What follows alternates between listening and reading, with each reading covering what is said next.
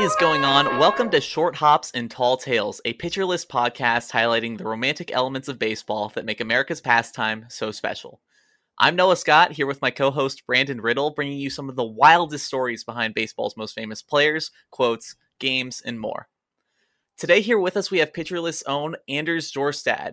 Anders recently joined Pitcher List this past fall after spending the last six years writing over at the Seattle Mariners blog, Lookout Landing. He's a going deep writer and will be hosting the Clubhouse Naptime podcast with Michael Ajeto starting up soon. You can also find Anders on Twitter at Anders Jorstad.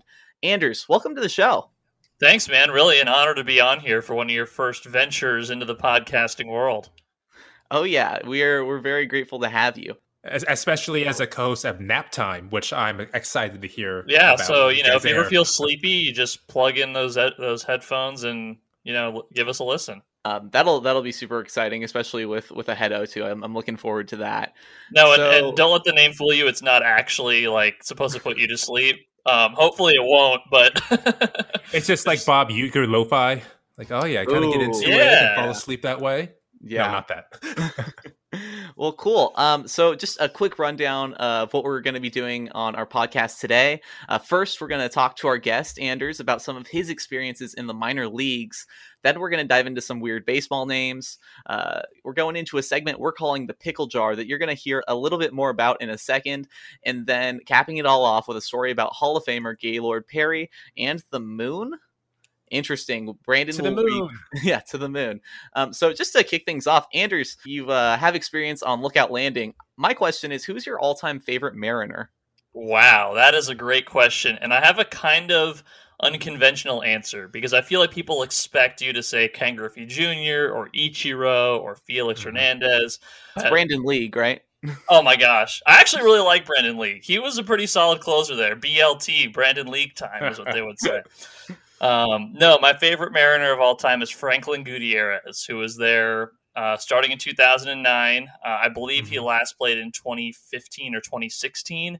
Just could never stay healthy, but just this really phenomenal electric player, both on the field, like in terms of his defense, and in his later seasons, especially with the bat. Um, so he was just a really fun guy to watch when he could stay healthy, and I wish he had been able to stay healthy a little bit more than he did.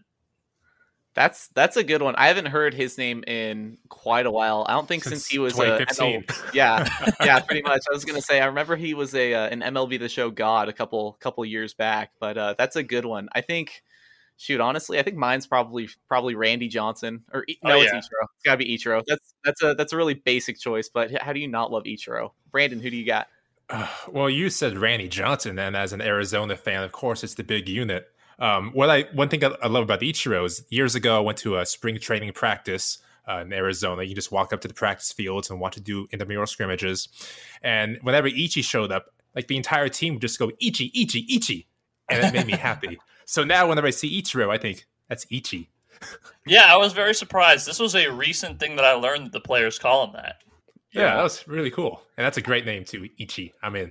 I think I think ever since Ichiro retired, there's definitely just been a, a, hole in baseball that, that we haven't been able to fill since. He, he was just a one of a kind player. He's the Beyonce of baseball, where he only goes by his first name and Ooh, nobody ever questions oh, it. Nice. That's that's a great comparison. Beyonce and Ichiro. Wow. All right. Um, cool. So Anders, uh, just let's go a little bit more into uh, your background in baseball. Now I know a little bit. Uh, you said you played in the minors. Can you expand on I that? I did not play bit? in the minors. Let us. Let us. Uh, okay. yeah. I wish I was uh, skillful enough to get past JV in middle school, but. Um, no, I was a broadcaster for the Lynchburg Hillcats last year, play by play. I was their assistant broadcaster. Um, for the 2020 season, I was hired as a lead voice for the Frederick Keys, um, and then they were disaffiliated from minor league baseball, and so I decided to kind of hone my craft uh, in terms of writing instead, and here I am. Very, I that was a chance cool. to become an announcer for Major League Team too.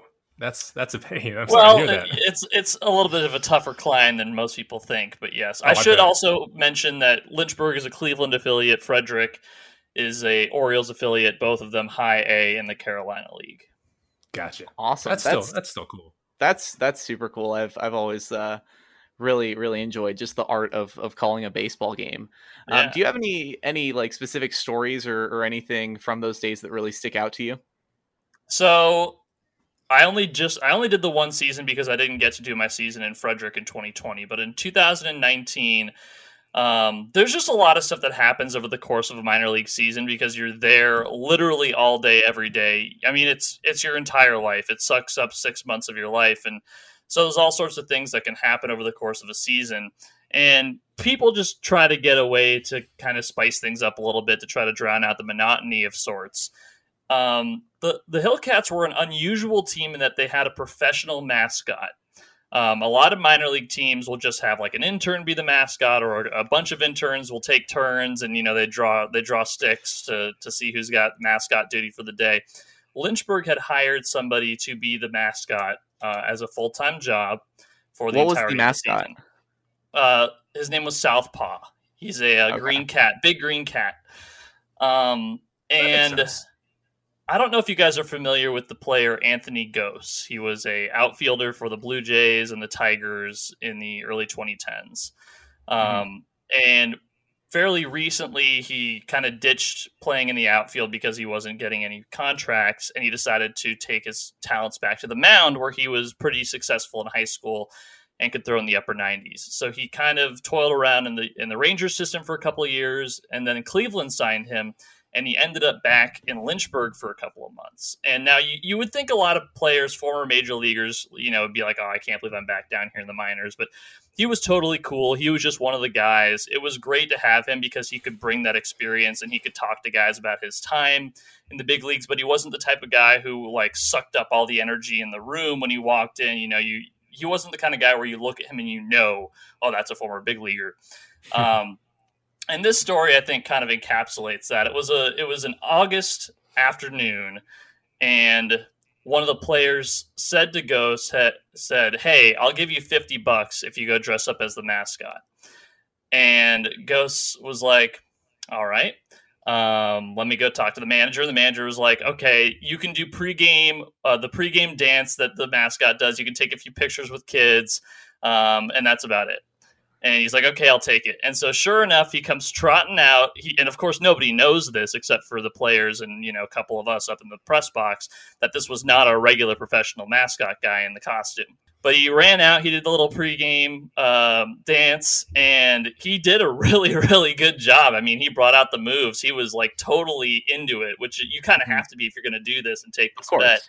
Um, and he just brought out these awesome dance moves, and like you know, it was great because nobody knew that anything was amiss, uh, except for maybe the season ticket holders who were like, "There's some different moves this guy's got than you know the, the usual guy has." Um, Yeah. You know, he took some pictures with kids and it was you know totally normal. And then by the time game time was happening, he was in the dugout and he was getting ready to play. But just a really kind of funny thing that happened, and one of those things that really only is going to happen in the minors. Could you imagine like Mookie Betts dressing up as a mascot and running out doing things and rolling his ankle? I'm sure. Know. Well, that's the big concern. Yeah. I'm sure it, out of everyone though, Mookie Betts would probably be just incredibly gifted at being a, a mascot. Though he he's he's an amazing player at every other sport he does. Why wouldn't he be an amazing mascot too? That's that's really cool. Thank you. Uh, thanks for sharing. You don't. You don't This is get to hear something those. that nobody has ever heard before. You guys are getting an exclusive story. Wow. Exclusive An here. exclusive story on short hops and tall tales. It's the quality you get in this podcast. Tune in Yeah. next time. So, uh, just moving forward, it looks like Brandon. Uh, time for a little bit of a trivia question. Take it away. Yeah, random trivia for both of you. In ounces, what is the weight of a dry Major League Baseball? Oh my gosh. Okay, so No I'm idea. mathing this out in my head. Right. Like how many Um, ounces I to a pound? I think it's yada, yada? 16, right? I'm pretty sure it's 16. That sounds so right. I'm going to go with 28. 28. So a little more than the pound for a Yes. baseball? Okay. Ooh. Maybe that's a little heavy. No, what what you got? I'm like I'm looking around my desk right now trying to find. I know I've got like like baseballs over here somewhere. Um, I'm not sure. What you went with 28? I'm gonna go with just just completely based on Anders's approximate approximation. I'm gonna go with uh 24. It's got to be less than what I said. So so just under a pound and a half or. a I don't think it's a whole pound, but I could be very wrong. well, you're both going to feel kind of bad. According to Major League Baseball handbooks, the average weight of a dry baseball is 5.2 ounces. wow. I can't Wow. imagine throwing out something that's like two pounds, hundred miles an hour. that's that's a death ball coming your way. This is like when when you had like Bill Gates guess how much like a, a bunch of bananas is. Like I feel like that right now. I have absolutely no idea. How much could a glass of milk cost? Ten dollars?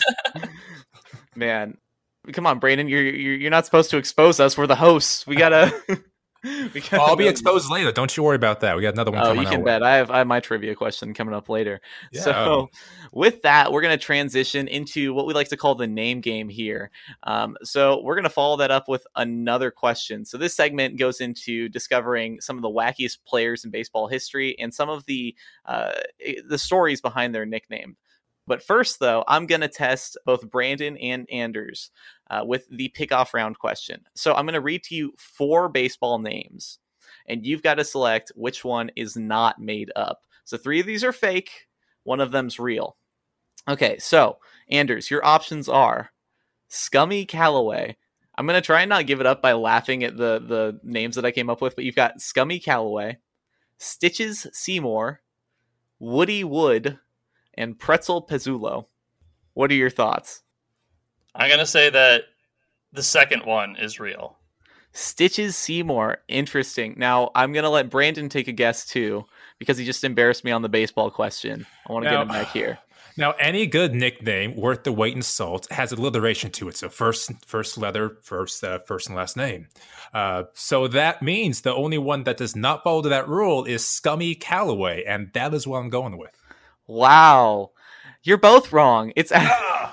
that was a good guess. That was a good guess. Uh, it was actually Pretzel Pezzullo. Now Wow. he was actually born John Pezzullo, and his daughter said that his nickname actually came from his unusual pitching style. You can kind of see it. He's un- unwinding like a big pretzel, uh, and essentially that's because he was one of the first real tall pitchers, and his motion was huge. What year did he was he in then? Named like Pretzel. So yeah, name like pretzel. It has to be uh, early on in baseball, right? So he pitched in the 30s, in the 1930s, Okay. and actually s- retired in 1941. He had a solid pitching career as a prospect. Never really got beyond that to make the next step. So that was our first wacky baseball name. Now I'm gonna give you another one, all right? And this time I'm gonna read off the nickname, and I want you to come up with a backstory as to how you think they possibly Oh, know, this is came good. upon. Like yeah, this. yeah, exactly. So the player that we're going to go over in a little more depth is Lil Stoner. So Anders, I'm going to give you a, a little break, and I'm going to put Brandon on the hot seat. Brandon, where do you think he came up with Lil Stoner? in Colorado. Um, so Little Stoner, Got it out Could of the be, way. in, could be in Washington State, just so you know. true. I, I do want to go with the obvious, but what I think is that his father was a mason guy, masonry. I don't know what that word is because I'll feel bad about it later. And he grew up around stone his whole life, and it just came naturally to him. Let's just call him Little Stoner because his dad's a big stoner. I Sure, appreciate I makes sense. appreciate the creativity there. Anders, what do you got? I was going to go kind of literally too, so don't feel too bad about it. I was going to say that someone saw him trying to throw against a wall. I'm going to say he was a pitcher. And there were no baseballs around, so he just grabbed the closest thing he could find, and it was a little stone, and he threw it against the wall. I like it. I like it. Those are those are pretty good uh pretty good answers and we'll we'll find out the uh, the true story behind his nickname in just a second here. Uh, Yep. way to tease us. His full name, honestly, is amazing too. It's it's this long. So his name is Ulysses Simpson Grant Stoner, named after the president, and he actually was the seventeenth of eighteen siblings. Uh, born in he was born in eighteen ninety nine, so that was I guess in vogue then, having eighteen children. And I guess most of his brothers were actually named after prominent figures in U.S. history. So he also had a Wow. brother named named Theodore Roosevelt. Benjamin Franklin, uh, Washington Irving, I want to point out that he's actually named after two presidents, Ulysses and Lisa Simpson. Ah, yes, yes, of course. How could I forget? How could I forget? And I, I guess my question is how he didn't end up with the nickname president or something, right? I feel like that would be very, very apt. Yeah. much. yeah, but he ended up getting stuck with Lil because his little sister actually just couldn't pronounce Ulysses, which I get it, it's understandable. But I can't imagine the poor fortune that you would have to have to end up being like 35 years old and still have your your teammates and and everyone calling you Lil. I, I feel like that that had to do something for him. He wasn't even particularly physically small either. If his childhood wasn't enough, when he was a toddler, his brother, William McKinley, actually took a hatchet to a poor Lil Stoner's finger when he was a toddler. so I guess his brother was out one day chopping wood, and young Lil Stoner uh, just waddled up to him and allegedly told his brother, "quote unquote," chop my finger off, Matt. Which you know maybe that was the only entertainment they Yikes. had back then right like it's i guess the spiritual precedent to Dr- trevor bauer slicing his finger open with a drone years later oh. right right i mean at that point there's like 200 fingers between all the children so they're not going to miss one of them Wow, this has gotten this has taken a turn here on the Short Hops and Tall Tales podcast. but yeah, so if that weren't weren't just absolutely wild that his his brother just hacked at his finger, it actually stayed attached and it it, it actually reattached itself. Uh, but his hand was permanently a little crooked. Now he started uh, playing baseball. Uh, actually, shut out a men's team when he was only thirteen. I was really right strong... that he was a pitcher. You were, you were. That, that was great. he actually he had a sharp curveball, right? And now I wish I think as writers we should all go back to referring to to pitch mixes like this. They said he had a sharp curveball and a speedy fast one, which I think you don't really get anymore today, re- referring to like Jacob Degrom's fastball, right? I, I love how how simple uh, that's a speedy fast one there, folks. Yeah, they called him a smokeball artist.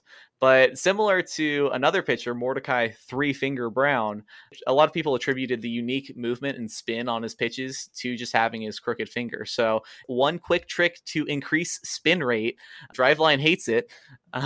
Um, but he ended up leaving home at 16 and had uh, a bit of a career with the Detroit Tigers and seemingly was always one of those players that was just on the cusp of breaking out, inconsistent, had really good stuff.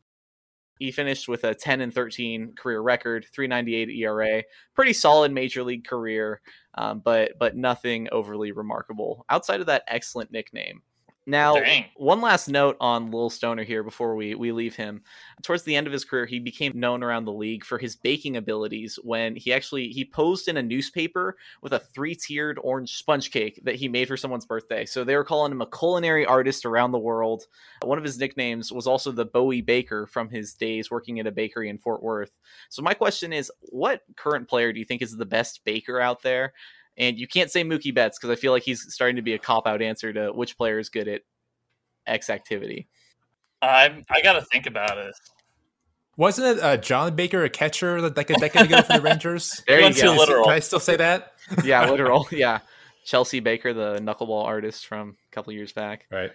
Um, I'd love to. I'd love to to eat with like Brusdar Graterol. I feel like he's because he, because he, his power is so so effortless on the mound. I feel like I, I feel honestly that Zack Greinke is a scary good. Coach. I was gonna say Greinke. That's a good pick. when when in doubt, go with Greinke. Uh, last last note that I turned up on on Will Stoner was that post retirement, after you know he's continuing to cook, he was actually a known botanist. Uh, he specialized in growing irises and actually created a pink iris hybrid traveled across the country to judge flower shows apparently. So that's a You're heck of a ask second me chapter, for best right? botanist, and I'm going to say Nelson Cruz.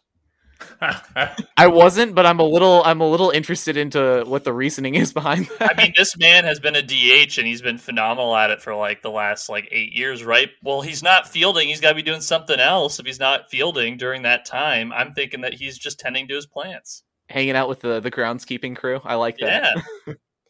Or maybe cool. he's tending to his yeast. You know, maybe he's a good baker too. We don't know. He's just got a jar of sourdough above his locker, just just, just, just hanging out, culturing. This yeah. is the kind of stuff that you don't get from baseball anymore because everybody is a professional. Whereas back in the 19th century, everyone was, you know, working on the farm or mining coal and then just hitting the ball fields in the afternoon. In the off season, right? Yeah, yeah like nobody.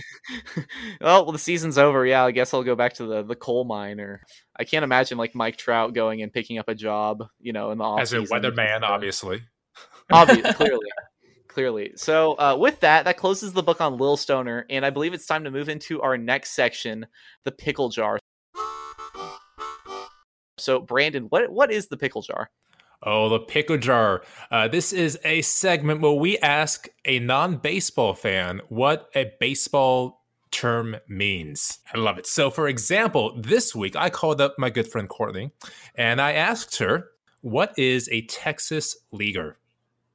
now, of course, yeah, just out of the baseball blue. fans. Of course, hey, hey, Courtney, what's up? I know, it, I know it's your lunchtime, but what's a Texas leaguer? Is that a piece of toast? No. Um, so, of course, we know a Texas leaguer as a little weak hit between the infield and the outfield that falls in for the base hit. Excellent. But Courtney did not know that. She asked, or she said rather, um, well, it's somebody that plays in Texas, right? Like a major leaguer, a Texas leaguer. That Okay. makes complete sense. And I think uh, Noah, you asked somebody else too. I did. I asked my buddy Javon, and I, I think that that is the most logical form of reasoning if you're not familiar with baseball, because baseball lingo is just absolutely silly. So yeah, he said someone that plays in the quote Texas League of Baseball or is a minor league player, which I thought was was a pretty solid guess. So Uh, again, now, Texas leaguer makes sense. exactly. Now, how do you think that came around the the term Texas leaguer? Because I personally have no clue because it seems very just a very random. I'm going to guess that there was some year in the 19th century, as this always seems to be, where the Texas League just did not have any good hitters. And it was just a, a pitching dominating league at the time. And so you had pitchers that were just shutting out teams left, right, and central. And the only way any batter was ever going to get on base was with these weak little blue pits. And you just never saw anything more than that because the pitchers were so good. You came about as correct as you possibly could have gotten. That was amazing. So Really? it was in the it was in the 19th century. It was 1892. In fact, we have an exact day where Texas Leaguer became a thing. it was 1892, May 21st. Center fielder for a Texas League minor league team, Ollie Pickering hit seven singles in one game, a record that still stands in Texas minor league baseball. However, each of those hits was a weak hit that fell between the infield and the outfield. Hence, that became known as a Texas leaguer, especially because later on, Ollie Pickering, this will be trivia later on, became the first ever uh, at bat for the American League. Wow. Wow. So his fame went with him to the major leagues. Anders, you were really spot on there. That was really yeah, that good was guess. amazing. That was incredible. Yeah. I mean, I wasn't that close, but I, I also didn't know you guys were going to have the answer. I thought this was pure pure speculation. That's why I went very specific with Oh, we're all just com- yeah, yeah, Here at uh, Short Hops and Tall Tales, we do our due diligence on research. yeah, yeah. Now, who I'm do you think the best the the best Texas League hitter is today? I'm gonna go with like probably David Oh. Fletcher, a, a soft hitting like infielder. Ooh, I feel like he's always blooping hits in. Yeah, it's, it's got to be one of those good utility baseball players that's always get on base somehow.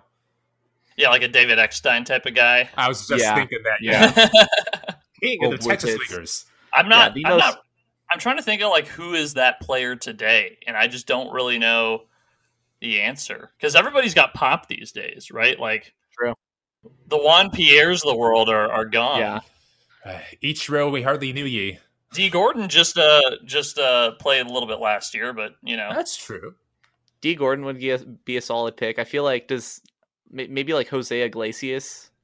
Yeah, David Fletcher, someone who really just sprays the ball around.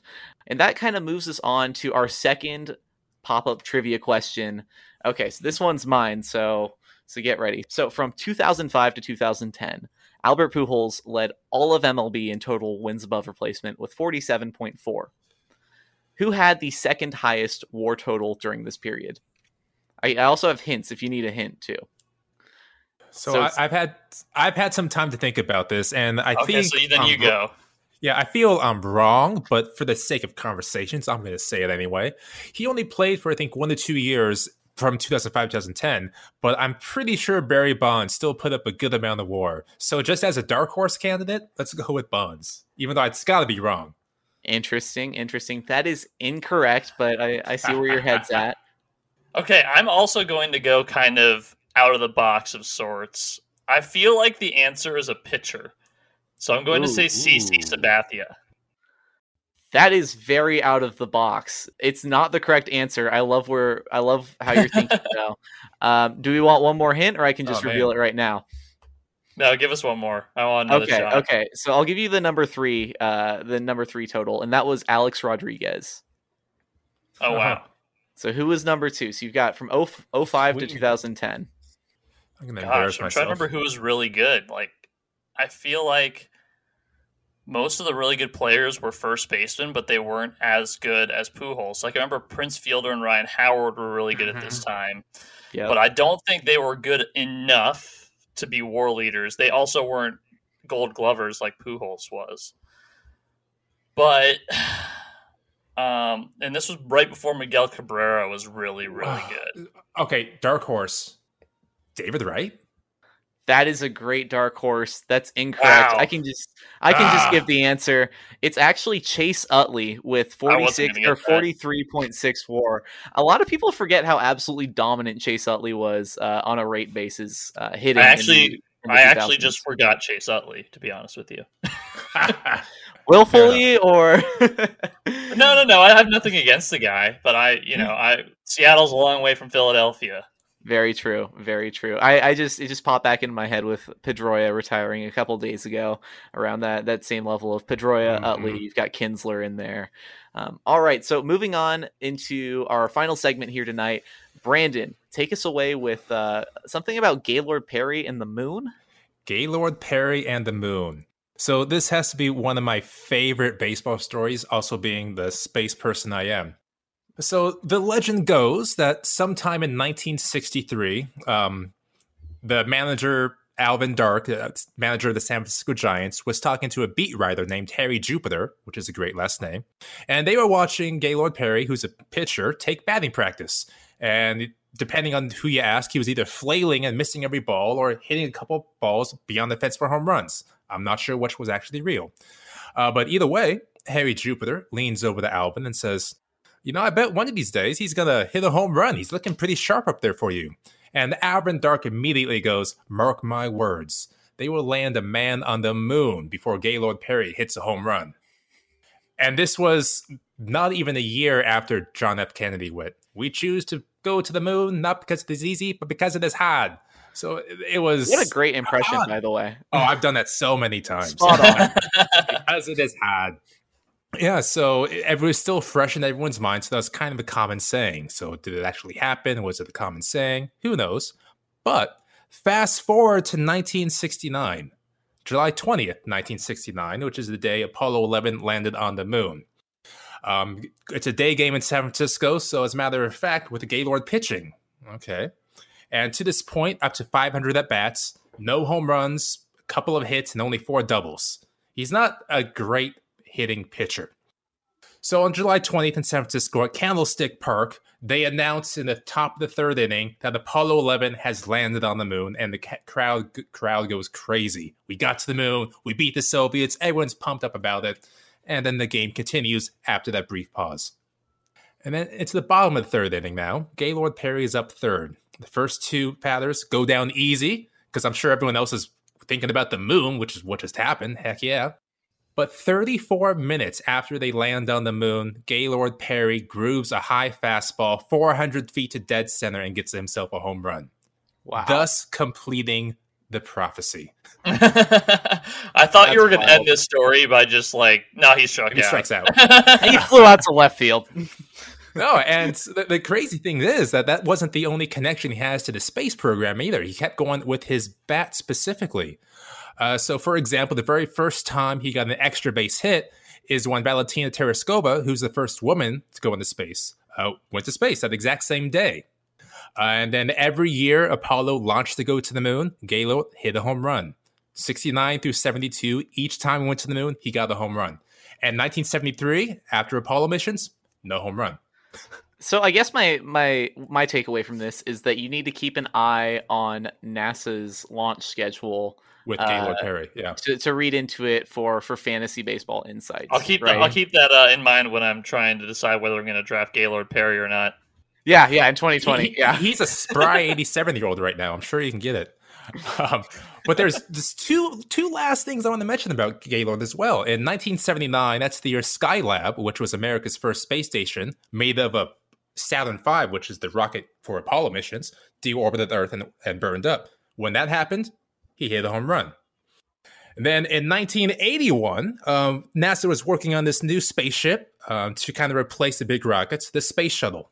And so the Space Shuttle finally got to orbit in 1981. He hit a home run. Wow. See, Welcome this to is- the weird connection. This is what you would miss out on if we added the DH to both leagues. Obviously, Oh, don't saying? get me started on that. once in a Oh, once in a oh, in, speak- in- Speaking of which, the year the DH, um, you know, became apparent in the American League, we stopped going to the moon. So Wow. yeah, I do blame the DH for. Wow. Uh-huh. is Major League Baseball killing space travel. Next That's time, my next article. yeah, yeah. Well, okay. So so just a couple questions here before we before we wrap up. So Brandon, you're something of our space guy here at Pitcher List, right? What's what's like your background in space a little bit before I get into my question? Oh man. Um, so I worked in a planetarium for a number of years, talking about space all day, which is wonderful.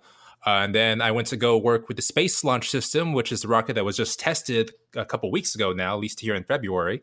I worked inside that rocket, and then I got to work with astronauts as well, helping to write speeches for them. So I, I love my space. So that's way cooler than anything that I've ever done in my life. Um, and you sound qualified to answer my next question, which is how many home runs would Joey Gallo hit on the moon?